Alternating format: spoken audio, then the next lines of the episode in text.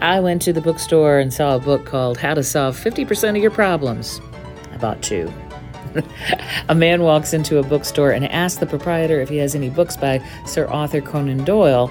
Unfortunately, I suffer from a condition that makes me violently ill whenever I see one of his books, making me unable to carry them in my store, said the proprietor. Stunned, the customer sputters, You don't mean. The store owner looks pained and regretful and replies, It's true. I have Stockholm's syndrome. What are we talking about today?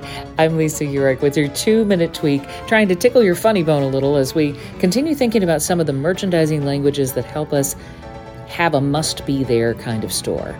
We've covered the daily dose and the treasure hunt. Today, we're after the funny bone as best we can. Our customers want to laugh, and nothing lightens the load or relaxes us like a little fun.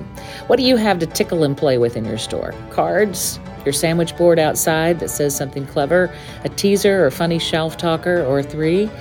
Your two minute tweak today is to see how many smiles you can bring and think of something you can easily do that's going to bring them back for a little bit of laughter again and again. We've all been so serious and angry so much of the time. There's plenty more of that to come.